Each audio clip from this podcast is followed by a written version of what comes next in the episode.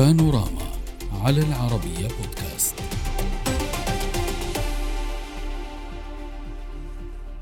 يبدو بأن خطى عراب الدبلوماسية الأمريكية المخضرم هاري كيسنجر لا يزال صداعا فاه أو صداها فاعلا وصداع كذلك سنتحدث عنه منذ قليل وإن كان الرجل بعمر المئة عام. والدليل زيارته للصين البلد المنافس والمختلف مع أمريكا. آه، حط كيسنجر في بكين واستقبله الرئيس الصيني بنفسه رغم تصدع العلاقات بين البلدين كيف لا؟ وهو الصديق القديم لبكين كما يوصف. الرئيس الصيني أخبر المبعوث الأمريكي أن الصينيين يقدرون أولا صداقة كيسنجر ولن ينسوا مساهمته التاريخية لتعزيز العلاقات بين بكين وواشنطن مؤكدا استعداد بلاده لمناقشة السبل الصحيحة للدولتين وإجراء مناقشات.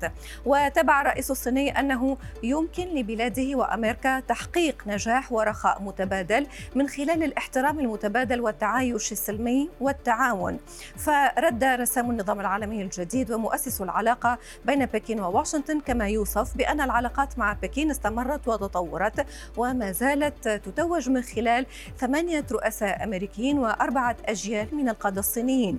كذلك كيسنجر اجتمع خلال زيارته آه، بكبير الدبلوماسيين الصينيين وانغي الذي أبلغه أن السياسة الأمريكية تجاه الصين تحتاج إلى حكمة دبلوماسية على طريقة كيسنجر وشجاعة سياسية على طريقة نيكسون ووفقا للمجريات فإن الإدارة الأمريكية تعلم بما يفعله كيسنجر في الصين ويبدو أنها اضطرت للجوء إلى هذا الكهل لمنع انزلاق الجانبين في مواجهة عسكرية في ظل التوتر الشديد.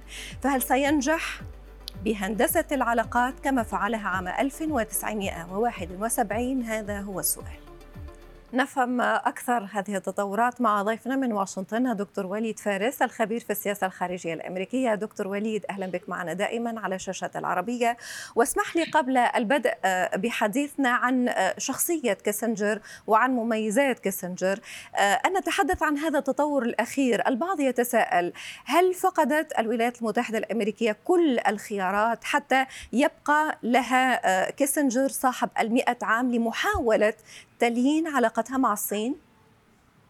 لا بالطبع إذا طرح السؤال هل هو آخر خيار قبل ماذا؟ قبل أن تنفجر حرب بين الصين وروسيا؟ لا ولكن إنه تول آه، هو يعني جهاز يد ذراع أنا برأيي تستعمله الإدارة كما يستعمله البعض ضمن الحزب الجمهوري هنالك توافق ما وراء الجدار ما وراء الستار أنه يجب أن يكون هنالك عمل رمزي symbolic عبر الدكتور آه، كيسنجر للأسباب المعروفة وقد طرحتموها ليذهب إلى الصين ويكون هنالك نوع من تركيز إعلامي عليه فكل كلام يقوله ويرد الصينيون عليه عمليا يتحول إلى مادة يمكن استعمالها من قبل الدبلوماسيين الصين يتعاملون بإيجابية دكتور فارس مع هنري كيسنجر رغم تصريحاته في بعض الأحيان آه، الصريحة والمباشرة. تتذكر معنا دكتور بأنه منذ أشهر بخصوص العملية العسكرية على أوكرانيا كان كانت كانت هناك تصريحات لهنري كيسنجر قال فيها بأن آه، التهديد الحقيقي للولايات المتحدة الأمريكية ليست روسيا وإنما الصين. آه، هنا كيف يمكن أن نقرأ موقف الصين؟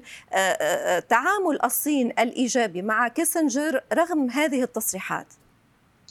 المفارقة سيدتي وأنا درست كيسنجر شخصيا منذ صفوف المدرسة وبعد ذلك كان جزءا من أطروحتي للدكتوراه في العلاقات الدولية هو قام بهذه المناورة قال أخطر ما يمكن والأهم ما يمكن هو موضوع الصين. صحيح. وبالتالي وضع نفسه إنه أنا مهندس إعادة العلاقات، هذا ذكي يعني تحرك ذكي جدا منه، هو يعرف الصين ويعرف أين هي ويعرف عمليا أنها لا تهدد مباشرة الولايات المتحدة الأمريكية، ولكن هي حل مشكلة أمريكا مع الصين بالنسبة له أهم لأن الصين لها قدرات أكبر من روسيا وهي تتمدد في كل هذه القارات، اذا هو موقع نفسه في أن يكون البرهان على ذلك الإعلام كله يتكلم عن مهندس العلاقات ومنقذ العلاقات مم. لماذا هو متفرد؟ لماذا هو خاص؟ لماذا يمتلك كل هذه المميزات حتى تعول عليه من جديد إدارة آه، آه، آه، بايدن هذه المرة؟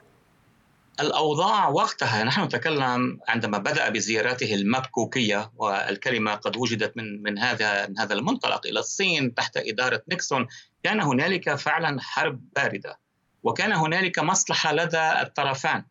غالبا يعني المؤرخون يكشفون عن أمور لا يتم الكلام عنها، الصين كان كانت تواجه الاتحاد السوفيتي يعني كان في هنالك ضمن الكتله الشيوعيه صراع قيادة بين موسكو وبيجينغ، فأرادت أن تفتح بابا هي ولكن لا لم ترد أن تكون البادئة، بينما إدارة آه، نيكسون بالطبع مع كل المشاكل الداخلية وهمها الأكبر كانت أن تخرج من الفيتنام دون ضرر كبير.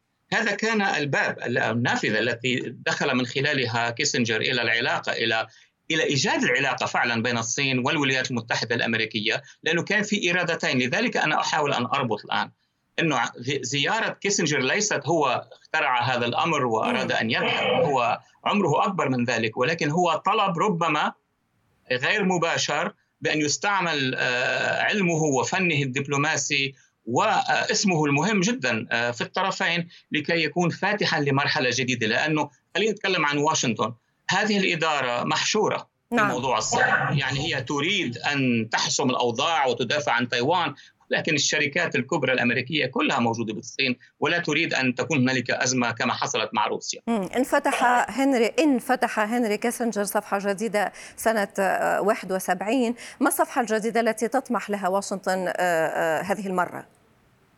واشنطن تحت هذه الإدارة تريد status quo لأنه وراء واشنطن وراء الإدارة هنالك تفاهم بين جماعات ال business الكبرى في الولايات المتحدة الأمريكية وعمليا هي التي تؤثر على العلاقات الدبلوماسية أنه لا يمكن أن تنهار العلاقات مع الصين، لدينا شراكات معها اقتصادية كبيرة، لديها هي ديوننا تريليونات عندها، اذا ممنوع خط أحمر أن يكون هنالك تصادم كبير، وبالتالي فلنرسل dear هنري إلى الصين ليجد إطار معين وربما ما يلحق ذلك آه، بعض الخلوات تكون فيها من الصينيين والأمريكيين وغيرهم ربما. إلى جانب التاريخ إلى جانب حضوره في محطات تاريخية جدا مهمة وحساسة سواء في تاريخ الولايات المتحدة الأمريكية أو في العالم. ولكن كذلك آه، هذا الرجل آه، لديه ذاكرة قوية لديه طريقة لازالت يعني ناجعة في إيجاد حلول.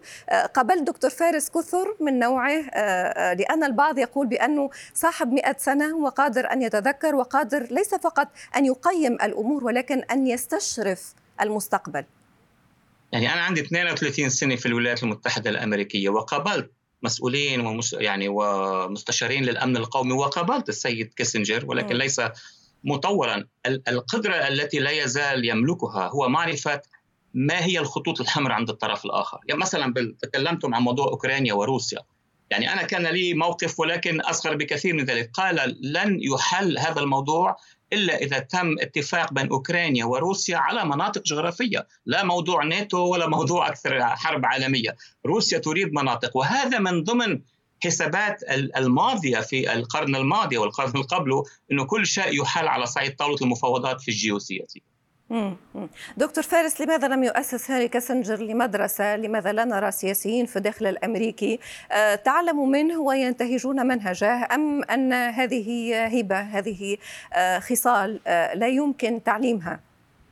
هي لا يعني سؤال تعلم صحيح هي تدرس يعني يمكن. هي تدرس في مم. مدرسة دكتور كيسنجر آه، دكتور هي مدرسة تدرس ولكن معروفة أكثر بالنسبة للأجيال التي أتت بعده بالواقعية. الرياليزم هو الذي اخترع الواقعية في القرن العشرين. ولكن بالطبع ظروف اليوم التاريخية مع الإنترنت مع تداخل آه، تأثير الرأي العام هذا لم يكن موجودا في الماضي. يعني من كان يعطي رأيه في السياسة الخارجية إلا الكبار السياسيين الآن كل الناس تويتر والفيسبوك ملايين ربما مئات الملايين هي تتحرك وتعطي رأيها، أصبح الوضع أصعب بالنسبة للنخب السياسي في السياسة الخارجية مما كان عليه في الماضي. دكتور فارس نحن لا نتحدث فقط على محاولة لوقف انهيار شراكة أمريكية صينية، قد يقدم هاري كاسنجر آه، ما يقدر عليه فيما يخصها، ولكن نتحدث كذلك عن استفزازات يسميها البعض من واشنطن تجاه بكين فيما يخص تايوان، تعلم حضرتك، هل يمكن لهاري هنري كاسنجر كذلك أن يتدخل في مثل هكذا آه، موضوع وكيف؟ بأي طريقة؟ هذا هو الهدف النهائي. يعني كل الملف الاصطدامي بين أمريكا والصين عمليا إذا نظرنا عمليا على الأرض هو قدرة أو عدم قدرة أمريكا أن تحمي تايوان من الصين. لقد تمكنت آه هذه المعادلة من أن تعيش منذ أن بدأها كيسنجر. نحن نذكر تماما عندما قابل القيادة الصينية ولعب ال ping pong مع مع قادتها وقتها إنه كان في هنالك نوع من اتفاق على تايوان. لن تدخل الولايات المتحدة الأمريكية في حرب دعما تحرير الصين لصالح تايوان والعكس صحيح. الآن هذا الأمر بدأ يتغير لأن الصين شعرت بقوتها أكثر. شعرت أن نعم. الحرب الأوكرانية لا لا يمكن حلها إلا بتدخلها هي كما حصل بين إيران والسعودية. هي دخلت وحسمت الموضوع. تريد اعترافا بهذا الدور. نعم شكرا جزيلا لك دائما دكتور وليد فارس على إفادتنا والحضور معنا. وليد فارس الخبير في السياسة الخارجية الأمريكية من واشنطن. شكرا لك. السلام عليكم.